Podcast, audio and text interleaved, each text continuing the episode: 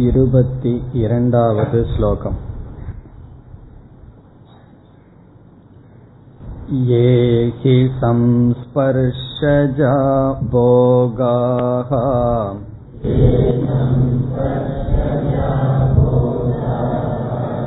दुःखयोनय एव ते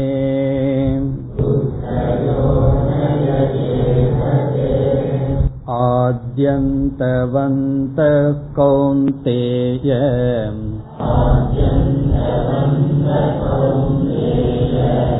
न तेषु रमते बुधः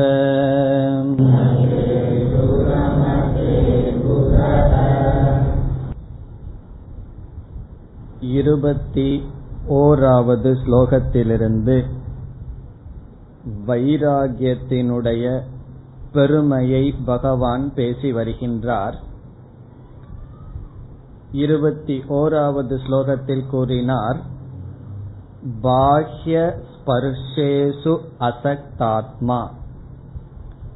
வெளி விஷயங்களில் பற்றை வைக்காதவன் எது சுகம் ஆத்மனி? தன்னிடத்தில் எந்த ஒரு சுகம் இருக்கின்றதோ அதை விந்ததே அடைகின்றான். வெளி விஷயங்களிலிருந்து விலக்கிக் கொண்டவன் தன்னிடத்தில் இருக்கின்ற சுகத்தை அடைகின்றான். ச பிரம்மயோக யுக்தாத்மா. எல்லா இடத்திலும் பிரம்மத்தை பார்த்தல் என்ற நிலையை அடைந்தவன் அப்படிப்பட்ட மனதை அடைந்தவன் அக்ஷயம் சுகம் அஷ்ணுதே. அழியாத சுகத்தை அடைகின்றான். பிறகு இருபத்தி இரண்டாவது ஸ்லோகத்தில் விஷய சுகத்தினுடைய சொரூபத்தை பகவான் கூறுகின்றார். ஏகி சம்ஸ்பர்ஷஜாகா போகாகா போகங்கள் என்றால் இந்திரிய விஷய சம்பந்தத்தினால் வருகின்ற இன்பம் அனுபவம். அதை பகவான் விளக்கினார் சம்ஸ்பர்ஷஜா. சம்ஸ்பர்ஷம் என்றால் கான்டாக்ட் இந்திரிய பொருளினால் ஏற்படுகின்ற சம்பந்தத்தினால் வருகின்ற போகங்கள் துக்க யோனய ஏவதே. அவைகளை துக்கம் என்று பகவான் கூறவில்லை துக்க யோனி என்று கூறுகின்றார். துக்கத்திற்கு காரணமாக இருக்கின்றது. போகங்களெல்லாம் அந்த நேரத்தில் சுகத்தை கொடுத்தாலும் அது துயரத்திற்கு மூலமாக இருக்கின்றது.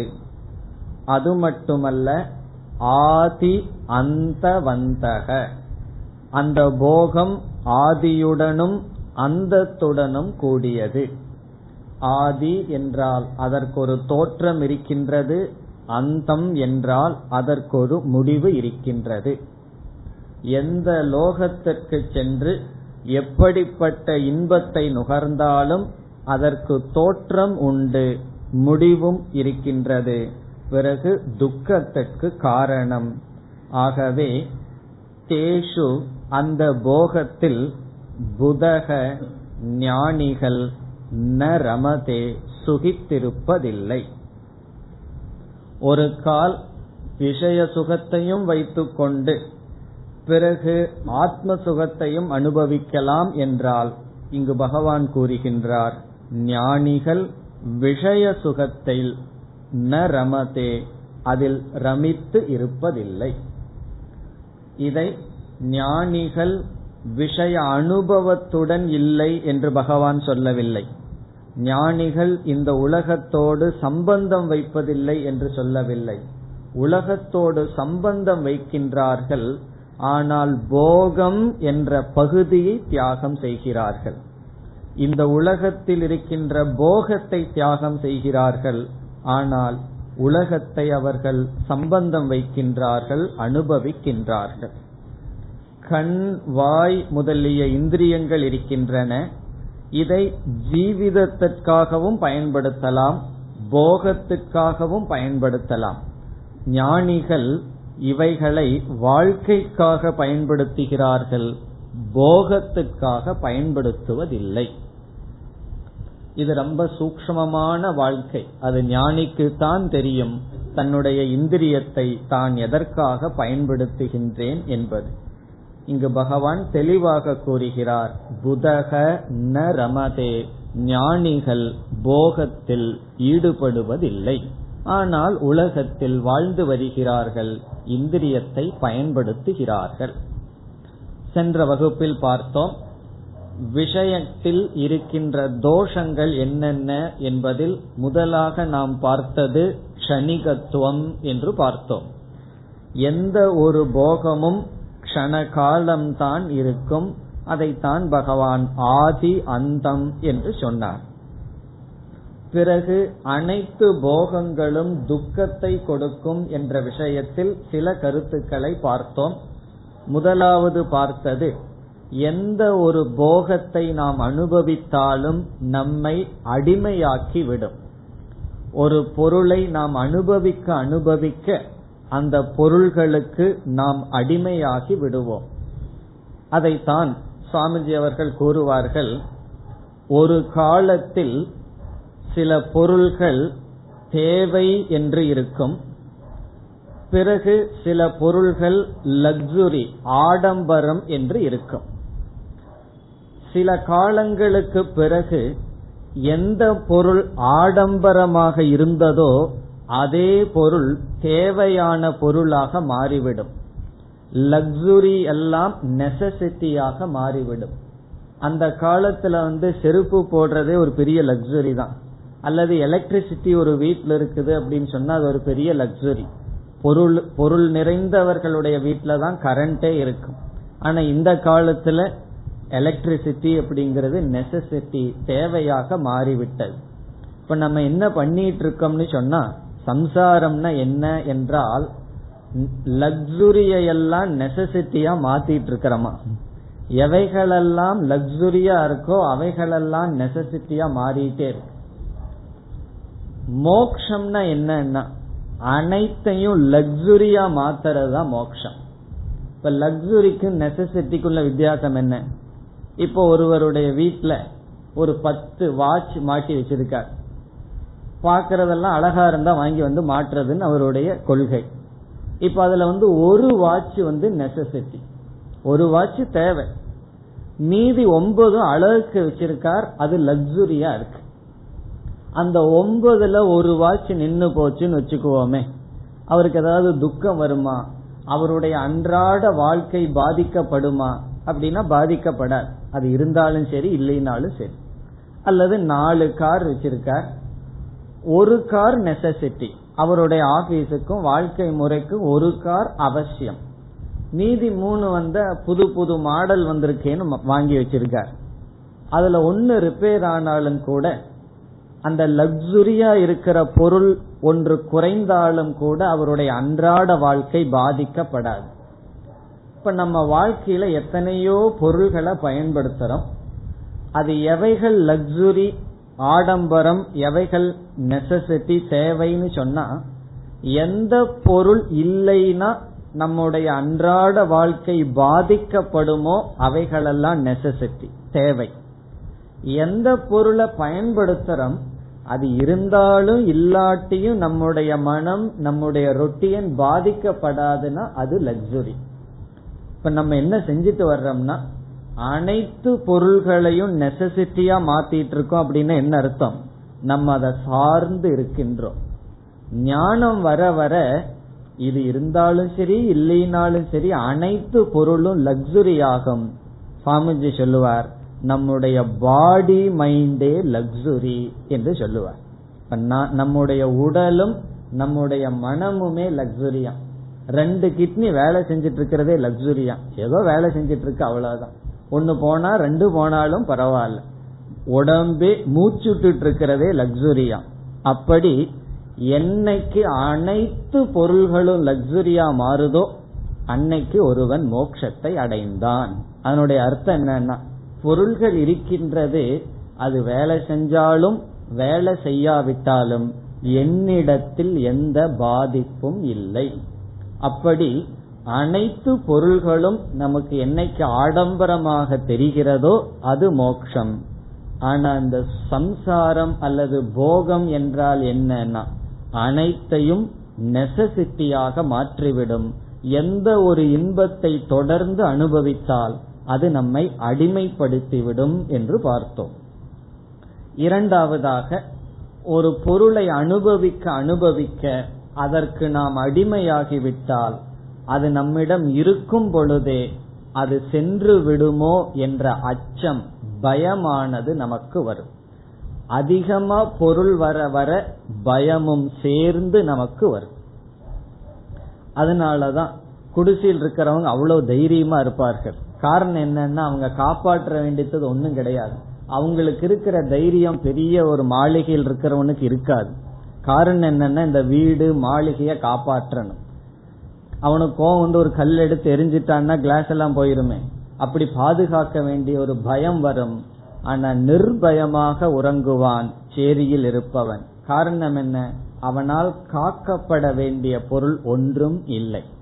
இவ்விதம் நாம் அதிகமாக போகத்தில் வாழ வாழ பொருள்களை சேர்க்க சேர்க்க பயம் என்கின்ற சம்சாரம் துக்க யோனி இது சம்சாரம் அல்லது போகத்தினுடைய விளைவு.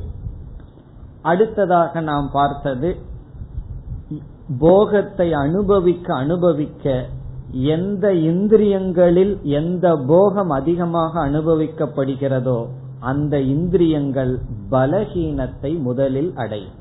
இப்ப இந்திரியத்தினுடைய பலகீனம் போகத்தினுடைய விளைவு. எந்தெந்த இந்திரியத்துல நம்ம அதிக சுகத்தை அனுபவிச்சிருக்கிறோமோ அந்தந்த சக்தியை வீரியத்தை நாம் இழந்துதான் போகத்தை அனுபவிக்க முடியும்.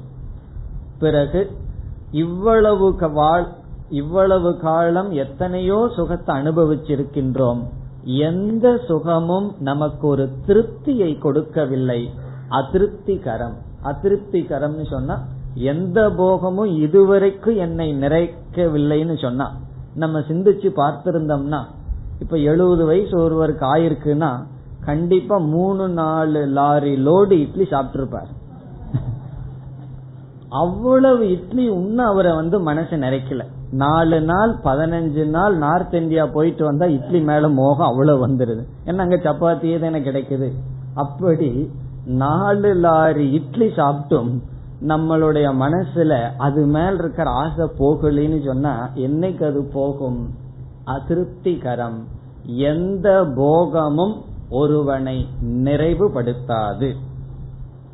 இப்படி பலவிதமான தோஷங்கள் போகத்தில் இருக்கின்றன துக்கங்கள் இருக்கின்றன. இத பகவான் வந்து துக்க யோனய ஏவதே என்று சொல்கின்றார். போகத்தை அனுபவிக்கலாம். ஆனால் அது துக்கத்திற்கு காரணம். துக்கத்திற்கு காரணமாக இருப்பதனால் ஞானிகள் போகத்தில் ஈடுபடுவதில்லை. இது போல என்னென்ன துக்கம் வரலாம் என்பது உங்களுடைய ஹோம்ஒர்க் வீட்டிலேயே சிந்திச்சு எந்தெந்த துக்கத்தை எல்லாம் அனுபவிச்சீர்களோ அதை ஞாபகப்படுத்தி சேர்த்திக்கலாம். ஓஹோ இப்படிப்பட்ட துக்கமெல்லாம் போகத்தினால் நமக்கு வரும். இனி அடுத்த இருபத்தி மூன்றாவது ஸ்லோகம் शक्नोतीहैव यः सोढुम्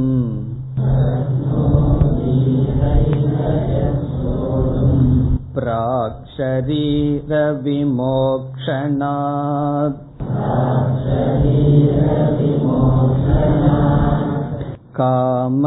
कामक्रोधोद्भवं वेगम्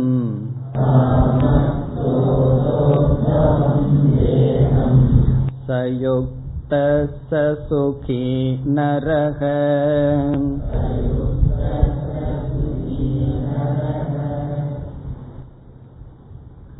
இந்த ஸ்லோகத்தில் பகவான் மோக்ஷ மார்க்கத்தில் பிரவிற்த்தி செய்பவனுக்கு காம குரோதம் என்பது பெரிய தோஷம் என்று கூறுகிறார். காம குரோதக மகான் தோஷக. ஆசையும் குரோதம் என்றால் வெறுப்பு அல்லது கோபமும் பெரிய தோஷம் யாருக்கு என்றால் மோக்ஷத்தை அடைய விரும்புபவர்களுக்கு. எனக்கு கொஞ்சம் சம்சாரத்திலேயே இருக்கலான்னு ஆசை இருந்தா பரவாயில்ல. யாருக்கு மோக்ஷம் வேண்டுமோ அவர்களுக்கு காம குரோதம் என்பது பெரிய தோஷம். ஆகவே என்ன செய்ய வேண்டுமாம்? அதை அதிலிருந்து விடுபட அதிக எத்தனம் முயற்சி தேவை. மனதில் இருக்கின்ற ஆசையையும் கோபத்தையும் குரோதத்தையும் விடுபட அதிக எத்தனம் முயற்சி தேவை என்பதை இங்கு பகவான் கூறுகின்றார். இங்கு காமக என்று சொல்லப்படுகின்ற சொல்லின் பொருள் நமக்கு பிரியமான வஸ்துவை பார்க்கும் பொழுதோ நினைக்கும் பொழுதோ கேட்கும் பொழுதோ அதை அனுபவிக்க வேண்டும் என்று மனதில் தோன்றுகின்ற ஒரு வேகம். அது காமம் என்று சொல்லப்படுகின்றது. நமக்கு பிரியமான ஒரு பொருளை பார்க்கும் பொழுதோ அதை பற்றி சிந்திக்கும் பொழுதோ கேட்கும் பொழுதோ மனதில் ஒரு வேகமானது தோன்றுகிறது என்று பகவான் கூறுகிறார். வேகம் என்றால் ஒரு ஆசை ஒரு போர்ஸ் அந்த வேகத்தை பகவான் காமம் என்று சொல்கின்றார். இந்த காமத்தினால் ஆசையினால் மனதில் ஒரு வேகம் தோன்றுகிறது. அதே போல பிரியமில்லாத ஒரு வஸ்துவை நினைக்கும் பொழுதோ கேட்கும் பொழுதோ பார்க்கும் பொழுதோ மனதில் ஒரு விதமான வெறுப்பு தோன்றுகிறது. அந்த வெறுப்பினுடைய பரிணாமம் குரோதம் என்று சொல்லப்படுகின்ற. குரோதம்ங்கிறது எதனுடைய மாற்றம்? குரோதம்னா கோபம். அந்த கோபம் எதிலிருந்து வந்தது என்றால் வெறுப்பு உணர்விலிருந்து தோன்றுவது. அந்த துவேஷ பரிபாக குரோதக. என்று சொல்லப்படுகிறது. துவேஷ பரிபாகம். பரிபாகம்னா பக்குவம் அடைகிறது. எப்படி காயானது பழமா பக்குவம் அடையுதோ அப்படி துவேஷமானது பக்குவம் அடைவதுதான் குரோதம். துவேஷ பரிபாக குரோதக. அந்த குரோதத்திலிருந்து வருகின்ற ஒரு வேகம். ஒரு வேகம் ஒரு உந்துதல் அல்லது நம்மை தள்ளி விடுதல். பிரவருத்தி நிவிருத்தியில் அல்லது நாசம் செய்கின்ற காரியத்தில் நம்மை தள்ளி விடுதல் அந்த ஒரு வேகம் மனதில் இருக்கின்றது. இங்கு பகவான் என்ன சொல்றார்? அந்த வேகத்தை தணிக்க வேண்டும் என்று சொல்கின்றார். காம குரோதத்திலிருந்து வருகின்ற ஒரு போர்ஸ் ஒரு வேகத்தை நாம் தணிக்க வேண்டும். எப்பொழுதுன்னு சொன்னா சாப்பிடலான்னு ஒரு பெரிய வேகம் உள்ள இருக்கு. விதவிதமான பதார்த்தங்களை சாப்பிடணுங்கிற வேகம். அந்த வேகத்தை எப்ப தணிக்கிறதுன்னு சொன்னா பல்லெல்லாம் போய் மரணப்படுக்கையில் இருக்கும் போது தவிக்கலாமா தவிர்க்க முடியாது. மற்றவங்க சாப்பிட்டு வந்து அந்த ஏப்பம் விட்டா பார்த்தா மனசுல ஒரு ஏக்கம் தான் வரும். நம்ம சாப்பிட முடியாம படுத்திருக்கிறோமேன்னு சொல்லி. இங்க பகவான் சொல்றார் மரணத்தை அடைவதற்கு முன் அந்த வேகத்தை நாம் தவிர்க்க வேண்டும். மரணத்தை அடைவதற்கு முன் அல்லது இந்திரியங்கள் அந்தந்த சக்தியை இழப்பதற்கு முன் அந்தந்த பொருள்கள் மீது இருக்கின்ற ஆசை அல்லது துவேஷத்தினுடைய வேகத்தை குறைக்க வேண்டும் என்று இங்கு பகவான் சொல்றார். இது ஒரு பெரிய சக்தி அப்படின்னு சொல்றார். யாருனால் அப்படி குறைக்க முடியுமோ அவர்கள்தான் சுகத்தை உடையவர்கள் அவர்கள்தான் மனிதர்கள் அப்படின்னு பகவான் சொல்றார். இனி ஸ்லோகத்திற்குள் சென்றால் சக்னோதி.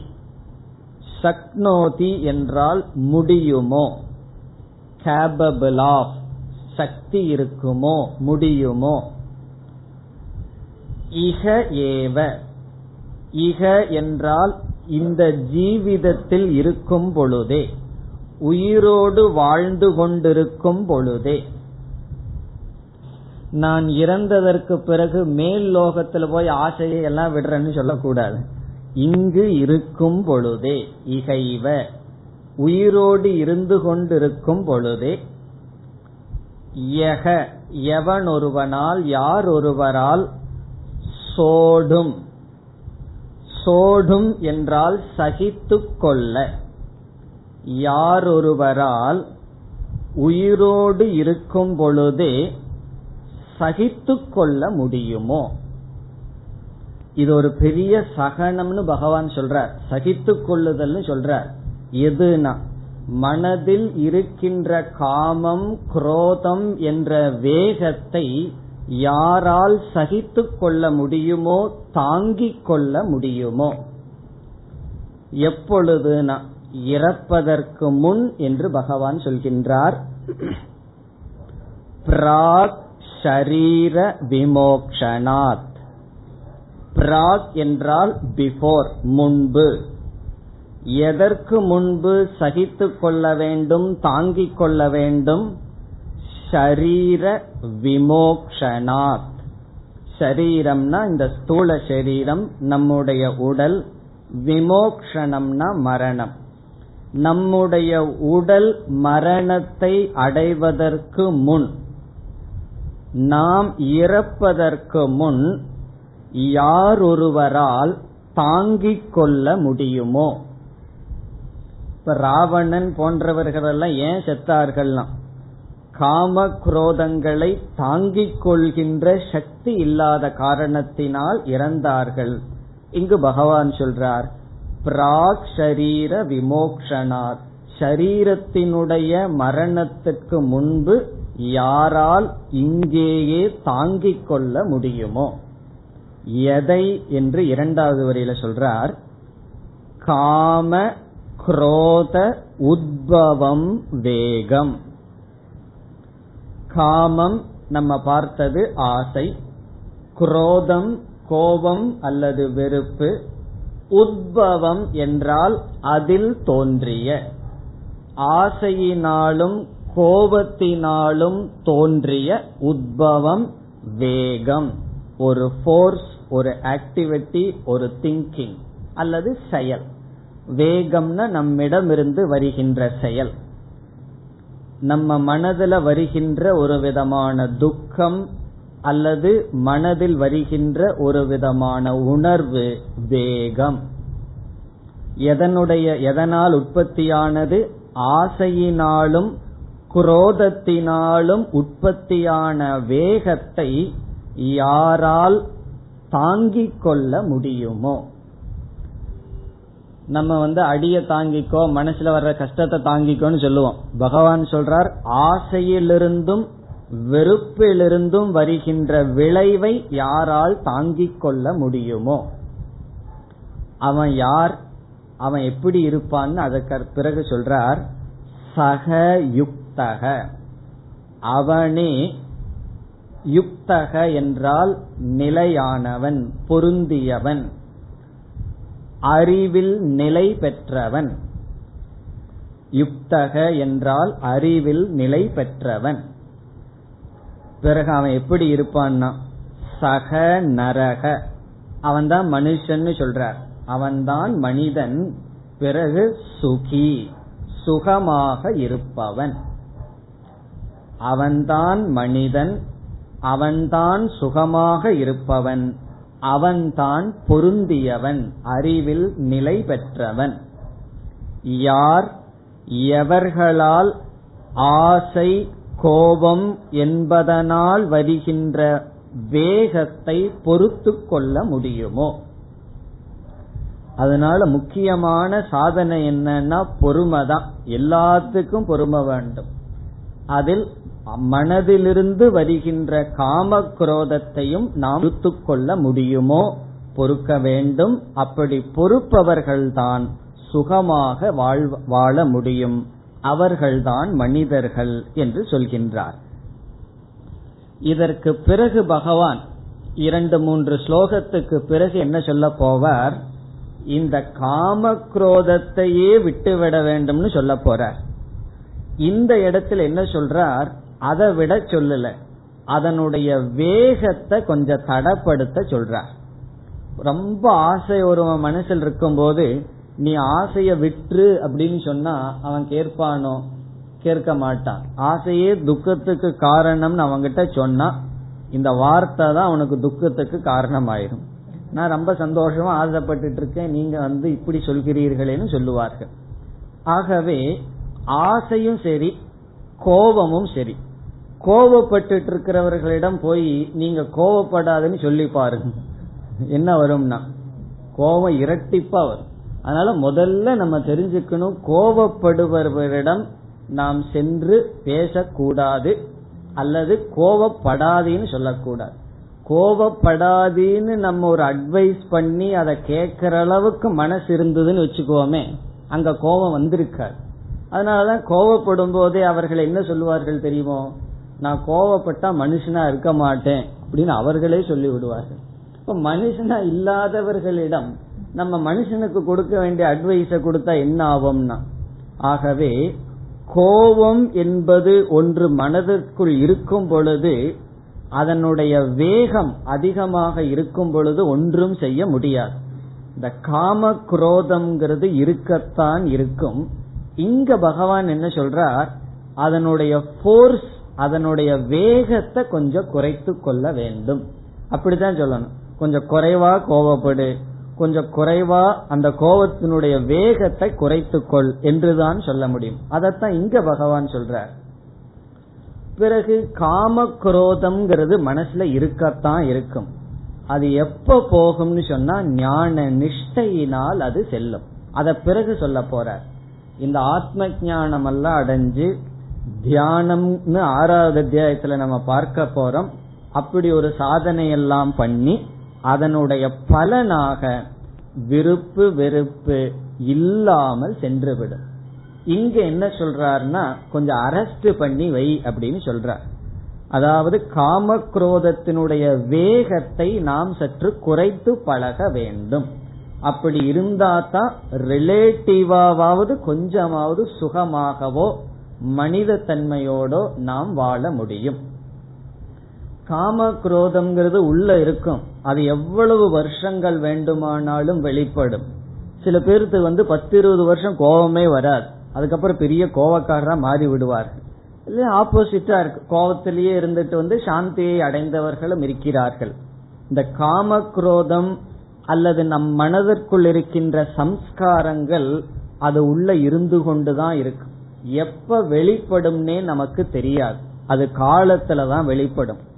சிலது சொல்லுவார்கள் ஒரு நாய் கடிச்சிடுதுன்னா பத்து பதினஞ்சு வருஷத்துக்கு அப்புறம் அதனோட எஃபெக்ட் வரலாமா? அது வரைக்கும் அது உள்ள இருக்கலாமா? அப்படி சொல்லுவார்கள். அது போல சம்ஸ்காரங்கள்ங்கிறது நமக்குள்ள இருக்கும். எத்தனையோ வருடங்களுக்கு பிறகு வேண்டுமானாலும் வெளிவரலாம் ஆகவே இங்கு பகவான் சொல்றார் அது உள்ள இருக்கட்டும் ஞானத்தினால் அதை பார்த்து கொள்ளலாம். இங்கு சாதனையினால் தவத்தினால் அல்லது ஒழுக்கமான வாழ்க்கையினால் அந்த வேகத்தை குறைத்து அதனுடைய விளைவுகளை குறைக்க வேண்டும் இங்க பகவான் சொல்றார். இப்ப விளைவுகளை தேன குறைக்க முடியுது ஆசைய குறைக்க முடியலையே நீக்க முடியலையேன்னு அது பின்னாடி பார்த்துக்கலாம்னு சொல்றார். அது ஞானத்துல பார்த்துக்கலாம். அதற்கு முன் அதனுடைய வேகத்தை நாம் தடை செய்ய வேண்டும். இப்ப ஆரம்பத்துல நம்ம செய்யற சாதனைகள் எல்லாம் அப்படித்தான் இருக்கும். அதனுடைய பீஜம் இருக்கும் அதனுடைய வெளிப்பாட்டை தான் நாம் குறைத்து வருவோம். இதுக்கெல்லாம் உதாரணத்தை ரிஷிகேஷ்ல போய் பார்க்கலாம். அங்கெல்லாம் போனா ரெண்டு விதமான உதாரணம் பார்க்கலாம். ஞான நிஷ்டையில் இருக்கிற மகாத்மாக்களை ஆங்காங்கு பார்க்கலாம். அவ்வளவு சுலபமா பார்க்க முடியாது. தேடி பிடிச்சு பார்க்கலாம். ஏன்னா அவர்கள் வந்து வெளியே காமிச்சிட்டு இருக்க மாட்டார்கள்? ஆங்காங்கு உட்கார்ந்திருப்பார்கள்.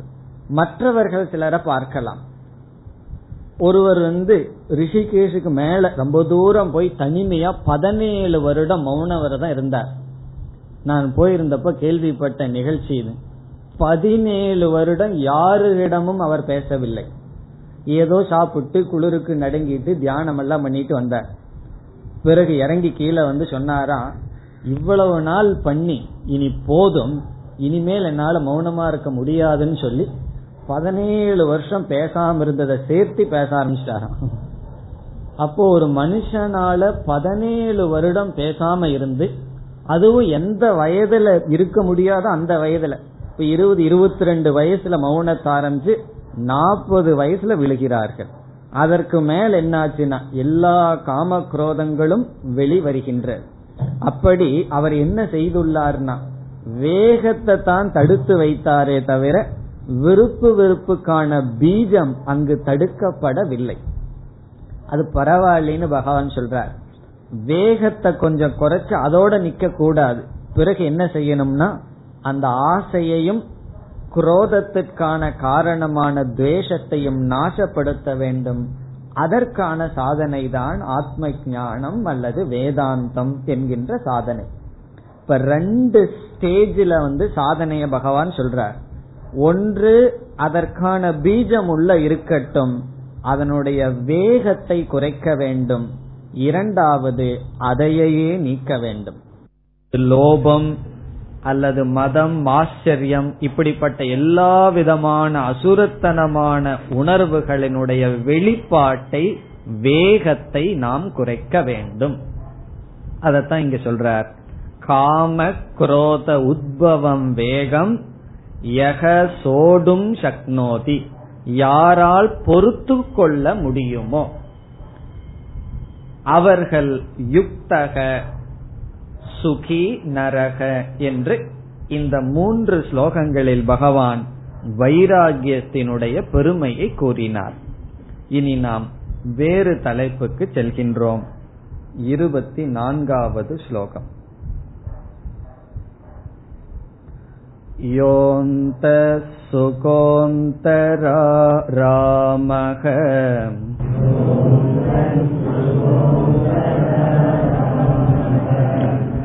तथान्तर्ज्योतिरेव यः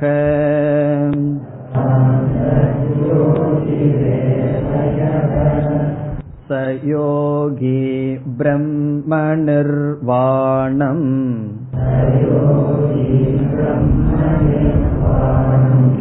ब्रह्मभूतोऽधिगच्छति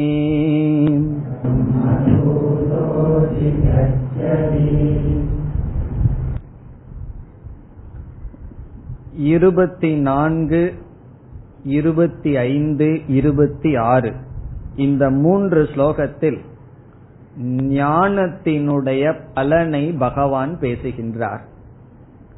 ஞான பலம்.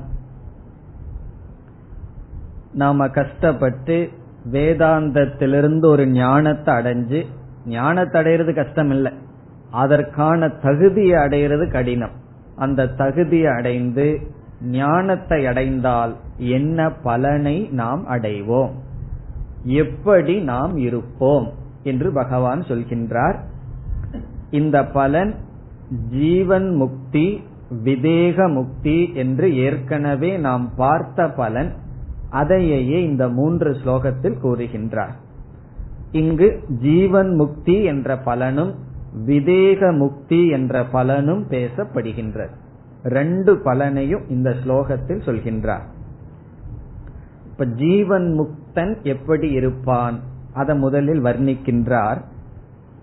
ஸ்லோகத்திற்குள் சென்றால் யக யாரொருவன் அல்லது யாரொருவனுக்கு அந்த சுகக யாருடைய சுகம் உள்ளே அல்லது தன்னிடத்தில் இருக்கின்றதோ?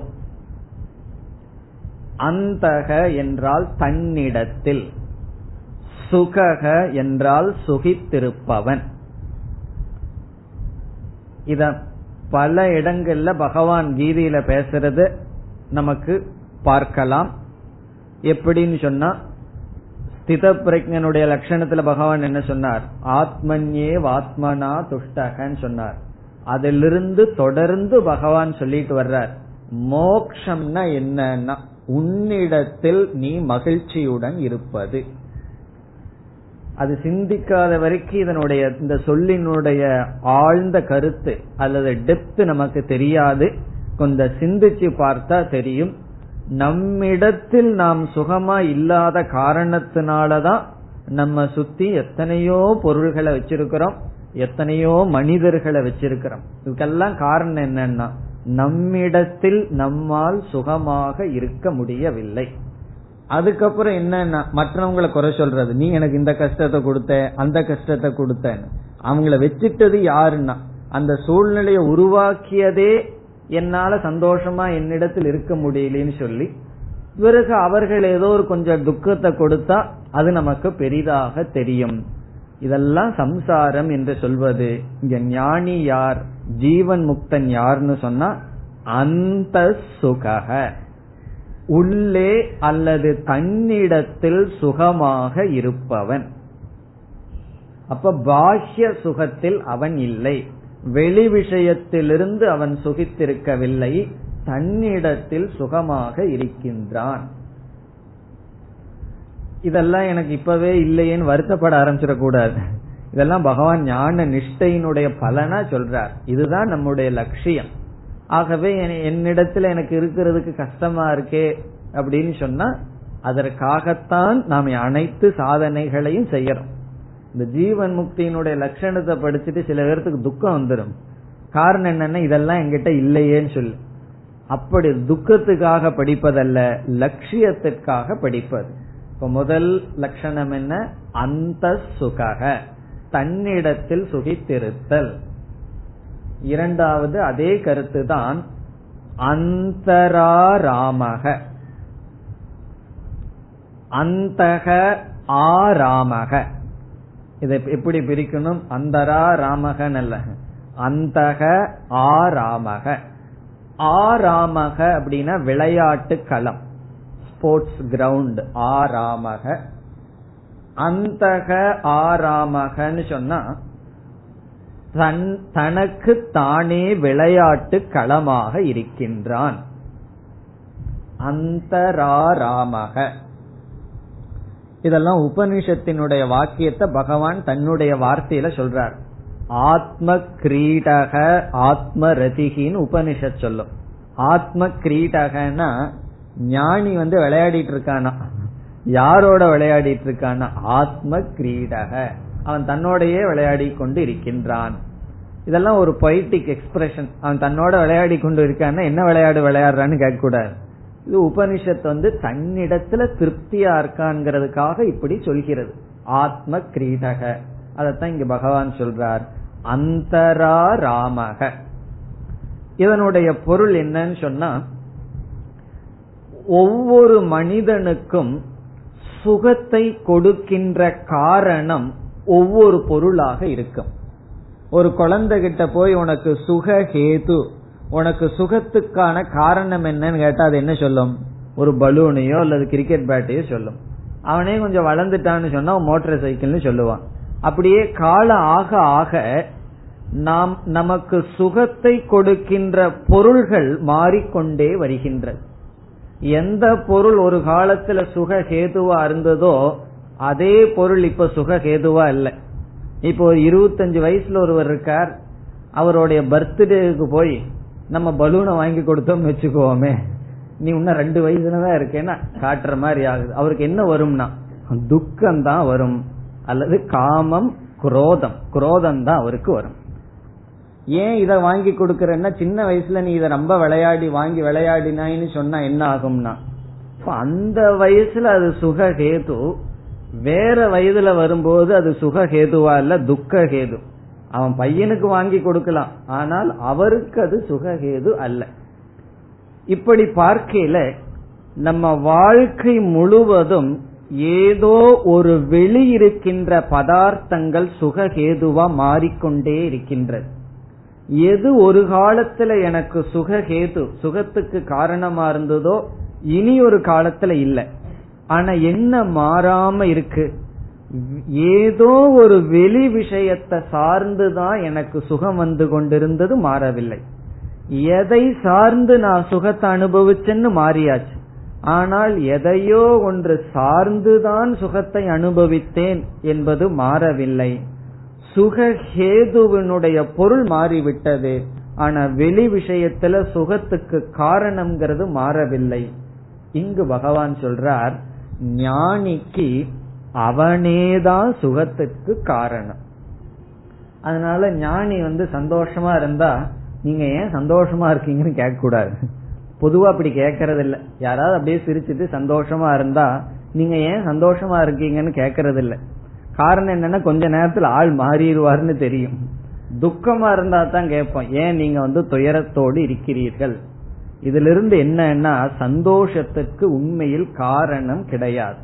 இப்ப மோக்ஷம்னா என்னன்னா எந்த கேது எந்த காரணமும் இல்லாமல் நான் நிறைவோடு இருந்தால் அது மோக்ஷம். அதனாலதான் முக்தர்களையும் பைத்தியகாரனையும் ஒன்னா சொல்லுவார்கள். உண்மத்தவத் என்று சொல்வார்கள். பைத்திகாரன் சொல்றது இல்ல பைத்திகாரனை போல அங்க போலங்கிற வார்த்தை ரொம்ப முக்கியம். உண்மத்தகன பைத்தியகாரன். வத் என்றால் லைக் பைத்தியகாரனை போல. அந்த போல அப்படிங்கறதுல என்ன அர்த்தம்னா அவனு ஒரு காரணம் இல்லாமல் சிரிப்பான். ஒரு காரணமும் இல்லாம சந்தோஷமா இருப்பான். ஞானிக்கும் சந்தோஷமா இருக்கிறதுக்கு ஒரு காரணமும் ஹேதுவும் அவசியம் இல்லை. எந்த ரீசனும் கிடையாது. அதுதான் இந்த சொல்லில் சொல்லப்படுகிறது அந்தக ஆராமக. அந்தக ஆராமகன்னு சொன்னா அவனுடைய சுகத்துக்கு ஹேது அவனே. தானே தன்னுடைய சுகத்துக்கு காரணமாக இருக்கின்றான். இதுதான் நம்முடைய லட்சியம்.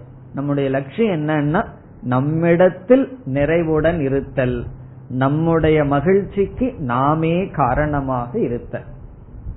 இது எப்ப முடியும்னு சொன்னா நம்முடைய பயோடேட்டாவை நம்ம பார்த்தோம்னு சொன்னா நம்ம பயோடேட்டாவை நம்ம என்ன புரிஞ்சிருக்கிறோமோ அதை வச்சு நம்ம சுகத்துக்கு காரணமா இருக்கிறோமா துக்கத்துக்கு காரணமா இருக்கிறோமா. இப்போ ஒரு தந்தையாக நம்ம நினைச்சோம்னா அந்த தந்தைக்குன்னு சில ப்ராப்ளம் இருக்கும். தன்னை ஒரு தாயாகவோ மாணவனாகவோ அல்லது எம்ப்ளாயர் எம்ப்ளாயி இப்படி ஏதாவது உலகத்தில் இருக்கிற ரோல் நம்மோட சம்பந்தப்படுத்திட்டோம்னு சொன்னா பிறகு என்ன ஆகும்னா அதனுடைய சுக துக்கங்கள் எல்லாம் எனக்கு வரும். பிறகு என்னன்னா ஆத்மஸ்வரூபம் பிரம்மஸ்வரூபம்னு புரிந்து கொண்டால் பிறகு இந்த சொற்களுக்கெல்லாம் பொருள் இருக்கின்றது. எப்படின்னா நான் மகிழ்ச்சியாக இருக்க நானே போதும். காரணம் ஆனந்த சொரூபம். அதத்தான் இங்கு பகவான் அந்தக சுகக அந்தக ஆராமக. இனி மீண்டும் சொல்றார். ததா அந்தர்ஜோதிகி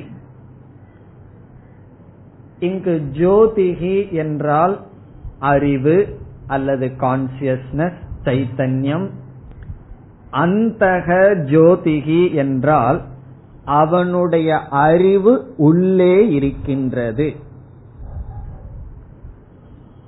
இதுதான் என்னுடைய டிக்ஷனரி மீனிங் ஆனா இதனுடைய பாவார்த்தம் ஒன்னு இருக்கு அது வேறு. ஒவ்வொரு சொல்லுக்கும் சில இடங்கள்ல டிக்ஷனரி படி ஒரு அர்த்தம் இருக்கு. பகவான் ஒரு பாவத்துடன் பேசியிருப்பார். இப்ப அந்த சுகக அந்த ஆராமகன்னு சொல்லி அந்த டிக்ஷனரியில படிச்சோம்னா இந்த பொருள் நமக்கு கிடைக்காது. ஆனா பாவார்த்தம்னா என்ன பாவனையில் பகவான் பேசுகிறார்னு பிடிக்கணும். அதுக்கு தான் சங்கரருடைய கமெண்ட்ரி பிறகு சம்பிரதாயத்துல வந்தவர்களுடைய விளக்கம் நமக்கு இந்த அறிவை நமக்கு கொடுக்கும். அதனாலதான் இதை வந்து வெறும் டிக்ஷனரியில படிச்சோம்னா ஒரு அறிவு நமக்கு கிடைக்காது. அந்தர் ஜோதிகினா அவனுடைய லைட் உள்ள இருக்கு அப்படின்னா இதுல இருந்து என்ன நமக்கு கிடைக்கின்றது? இனி இதனுடைய பாவார்த்தத்தை பார்க்கணும்.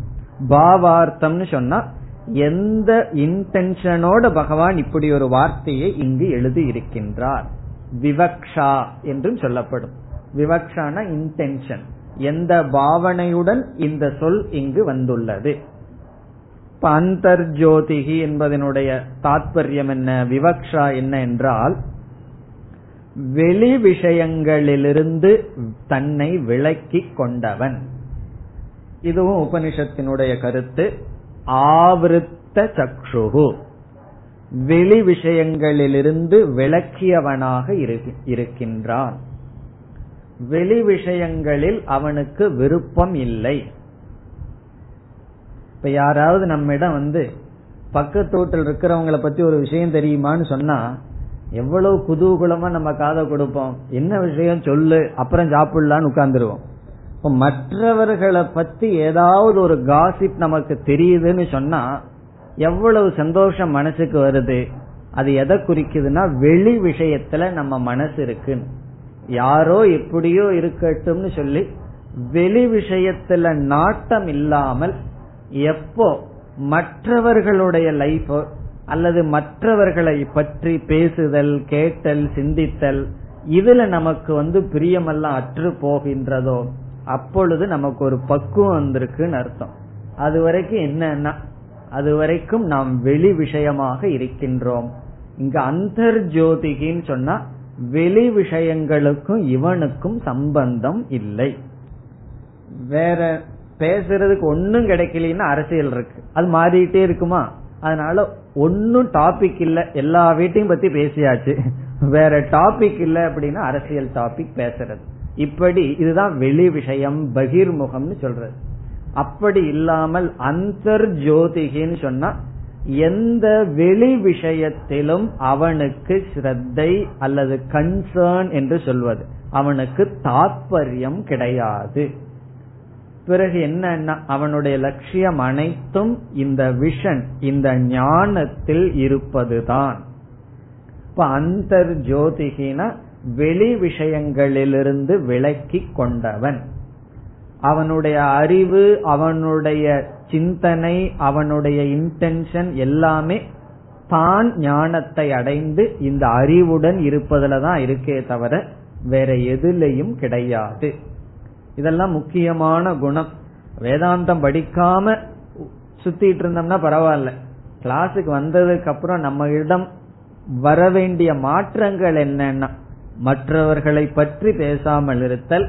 நான் பேசலையே அவன் சொன்னா கேட்டுக்கிறேனேனா அதுவும் பாவம் தான் மற்றவர்கள் சொன்னதையும் கேட்கறதுலயும் நமக்கு விருப்பம் இருக்க கூடாது அப்படி இருந்ததுன்னு சொன்னா அவர்களை நம்ம தூண்டி விடுற மாதிரி ஆகும். நம்ம விரும்பி கேட்கறதுனால தானே அவங்க எல்லாம் பேசுகிறார்கள். ஆகவே இதெல்லாம் என்னன்னா முக்கியமாக நம்மிடம் வரவேண்டிய மாற்றங்கள். அந்தக ஜோதிகி. நம்மிடம் வரவேண்டிய மாற்றங்கள் ஞானிக்கு வந்த மாற்றங்கள். அந்தர் ஜோதியாக அவன் இருக்கின்றான். யக. இனி அவனை பகவான் என்னன்னு சொல்றார். சக யோகி. அவன்தான் யோகி அப்படின்னு சொல்ற நம்ம நினைச்சிட்டு இருக்கோம் யோகினா ஒரு ஒரு அடிக்கு தாடி இருக்கணும். அதுக்கப்புறம் எதோ பண்ணணும். அப்படி எல்லாம் நினைச்சிட்டு இருக்கோம். ஏதாவது ஒரு மிராக்கிள் பண்ணாதான் யோகி. சாதாரணமா இருந்தா அவனை ஞானின்னு யாரும் ஒத்துக்கிறது இல்லை இந்த உலகத்துல கஷ்டமான விஷயம் என்ன தெரியுமோ? சாதாரணமா இருக்கிறது. அதனாலதான் ஒரு பெரிய ஞானியிடம் போய் நீ என்ன அடைந்தாய்ன்னு சொன்னா? அதுக்கு அவர் பதில் சொன்னார். பசிக்கும் போது சாப்பிடுறேன் தூக்கம் வரும்போது தூங்குறேன். இதுதான் நான் வாழ்க்கையில் அடைஞ்ச லட்சியம்னு சொன்னார். இதுல பெரிய விஷயம் இருக்கு. இது ஜென் புத்திசத்துல வர்ற ஒரு ஆன்சர் என்ன விஷயம்னு சொன்னா நம்ம பசிக்கும் போது சாப்பிட்றது இல்லை சாப்பிட்றதுக்கு எதெல்லாம் கிடைக்குதோ அப்ப சாப்பிட்டு இருக்கோம் தூங்கும் போது தூங்குறது இல்லை சௌகரியமா எப்பெல்லாம் நேரம் கிடைக்குதோ அப்பெல்லாம் நம்ம தூங்கிட்டு இருக்கோம் அப்படி நம்ம வாழ்க்கை வந்து எவ்வளவு சாப்பிடுறோம் அப்படிங்கறது வயிற்ற வச்சு இல்ல முன்னாடி இருக்கிற ஐட்டங்களை வச்சு நிறைவு முடிவு செய்யப்படுகிறது. கொஞ்சம் நல்லா இருந்ததுன்னா சாப்பிட்டுறது. சாப்பிட்டு என்ன சொல்லுவார்கள் தெரியுமோ? வயிறு நடைஞ்சிருது அதனால விட்டு வைக்கிறேன் அப்படின்னு சொல்றது. அப்போ ஒரு ஆசை இருக்கு அதை அனுபவிக்கணும்னு சொல்லி. அந்த ஞானி சொல்றார் நான் எதை செய்யணுமோ அதை செய்வேன். வெளி உலகத்தினுடைய சூழ்நிலைக்கு எனக்கும் சம்பந்தம் இல்லைங்கிறத காட்டுது. பசிக்கும் போது சாப்பிட்றேன்னு சொன்ன என்ன அர்த்தம்? எனக்கு எப்ப பசிக்குதோ அப்பதான் சாப்பிட்றேன். அதுக்கு முன்னாடி பொருள் இருந்தா எவ்வளவு இருந்தாலும் எனக்கு அது கவலை இல்லைன்னு வெளி உலகத்திலிருந்து நான் பிரிந்து எனக்குள் ஒரு உலகத்தில் மோட்சத்தில் இருக்கிறேன் அர்த்தம். சிந்திச்சு பார்த்தா ஆழ்ந்த பதில் அதில் இருக்கின்றது. அப்படி யோகி அப்படின்னா என்னன்னா முதல் வரியில சொன்னவன் தான் யோகின்னு சொல்றார் பகவான். மற்றவர்கள் எல்லாம் யாருன்னா விதவிதமான யோகங்கள் இருக்கு. அஷ்டமகா சித்திகள் எல்லாம் பேசியிருக்கு. சாஸ்திரத்தை பொறுத்த வரைக்கும் அவைகளெல்லாம் பிரதிபந்தங்கள் மோக்ஷத்திற்கு. இங்கு சொல்பவன் தான் யோகி. யோகி என்றால் ஞானத்தில் யுக்தியை அடைந்தவன். யுக்தக இது யோகி. யுக்தகன்னு சொன்னா ஞானத்தில் பொருந்தியவன். இனி அடுத்த சொல்ல விட்டுருவோம். பிரம்ம நிர்வாணம்ங்கிற சொல்ல பிறகு பார்க்கலாம். அதற்கு அடுத்த சொல் பிரம்மபூதக பிரம்மபூதக என்ற சொல் ஜீவன் முக்தியை குறிக்கின்ற. பிரம்மபூதக. இதனுடைய பொருள் பிரம்மஸ்வரூபமாக இருப்பவன். பிரம்மஸ்வரூபமாக இருப்பவன் அதாவது மன நிறைவுடன் இருப்பவன். பூர்ணக அப்படின்னு அர்த்தம். பூர்ணக என்றால் மன நிறைவுடன் இருப்பவன். இப்ப பிரம்மனுடைய சொரூபம் என்னன்னு சொன்னா பூர்ணஸ்வரூபம் நிறைவான சொரூபம். அந்த சொரூபத்தையே தான்னு புரிந்து கொண்டால் அதனுடைய விளைவென்ன? அதனுடைய விளைவு பூர்ணஸ்வரூபம் இப்ப ஏதோ எதை நாம்னு நினைக்கிறோமோ அதுவாக நாம் வாழ்ந்து வருகின்றோம் பாவித்து வருகின்றோம். உண்மையாகவே பிரம்மஸ்வரூபமாக இருந்து கொண்டு ஷரீரத்தை நான் நினைக்கும் பொழுது ஷரீரத்தினுடைய தர்மம் எல்லாம் நம்முடைய தர்மம் ஆகிவிடுகிறது அதனுடைய அழிவு அதற்கு வருகின்ற கேடெல்லாம் நமக்கு வருகின்ற கேடு. அது நான் அல்ல பிரம்மஸ்வரூபம் நான் புரிந்து கொண்டால் பிரம்மத்தினுடைய நிறைவு பூர்ணத்துவத்தை அவன் அடைகின்றான்.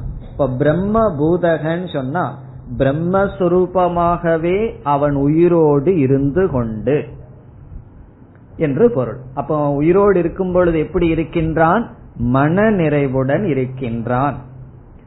அடிக்கடி ஞாபகம் வச்சுக்க வேண்டிய கருத்து என்ன? வேதாந்தத்தினுடைய பலன் அல்லது சாஸ்திரத்தினுடைய பலன் மோக்ஷம். மோக்ஷம் என்பது முழு மன நிறைவு அதை மறந்துடவே கூட அதை மறந்துட்டோம்னா தான் மோக்ஷம் எனக்கு இப்ப வேண்டாம் எல்லாம் சொல்ல தோன்றும். மோக்ஷங்கிறது இறந்ததற்கு பிறகு செல்வதல்ல.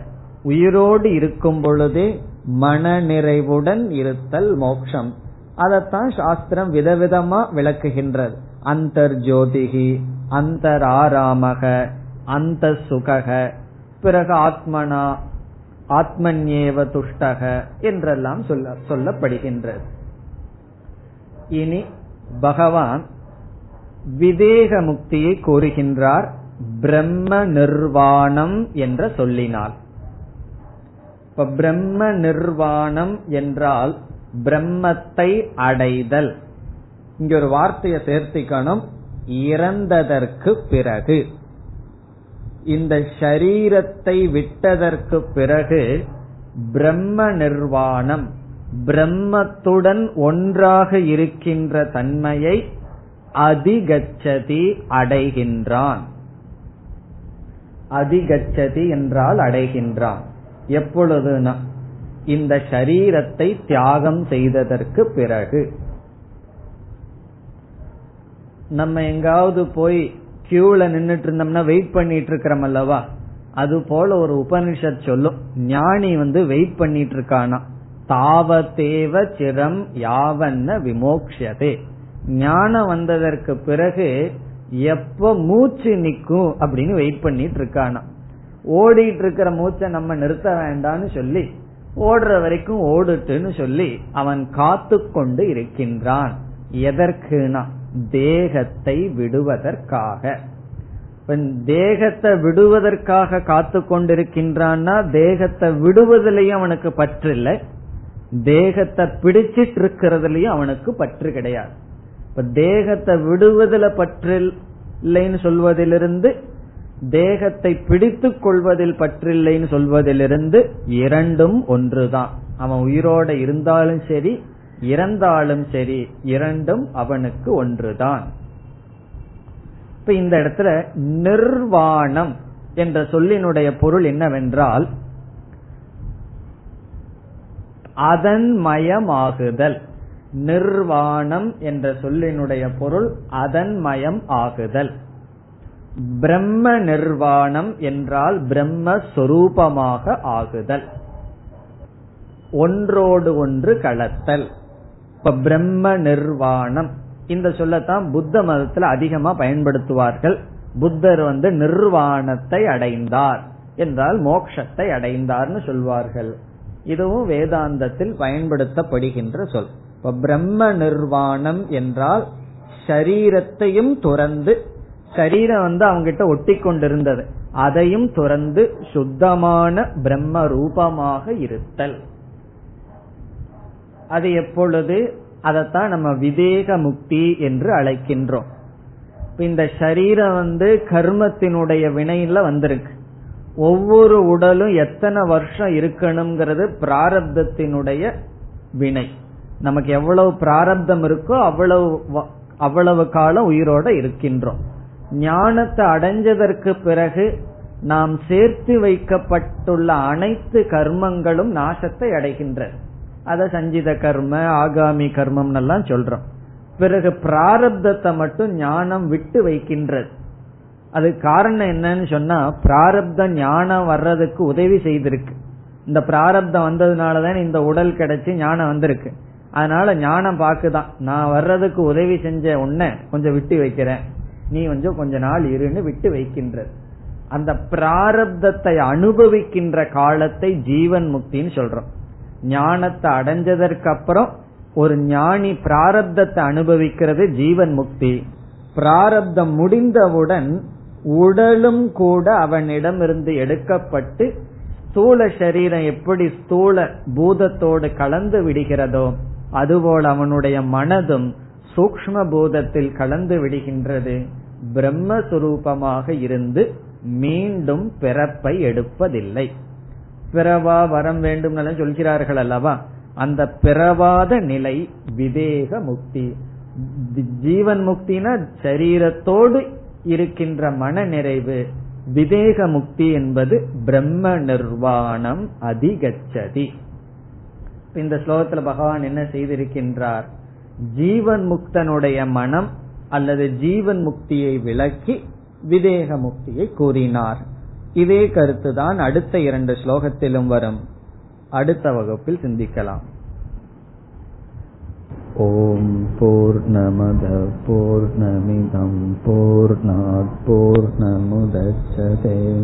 நமிதம் போர் போர் நமுதச்சதே பூர்ணய பூர்ணமாதாய பூர்ணமேவாவசிஷ்யதே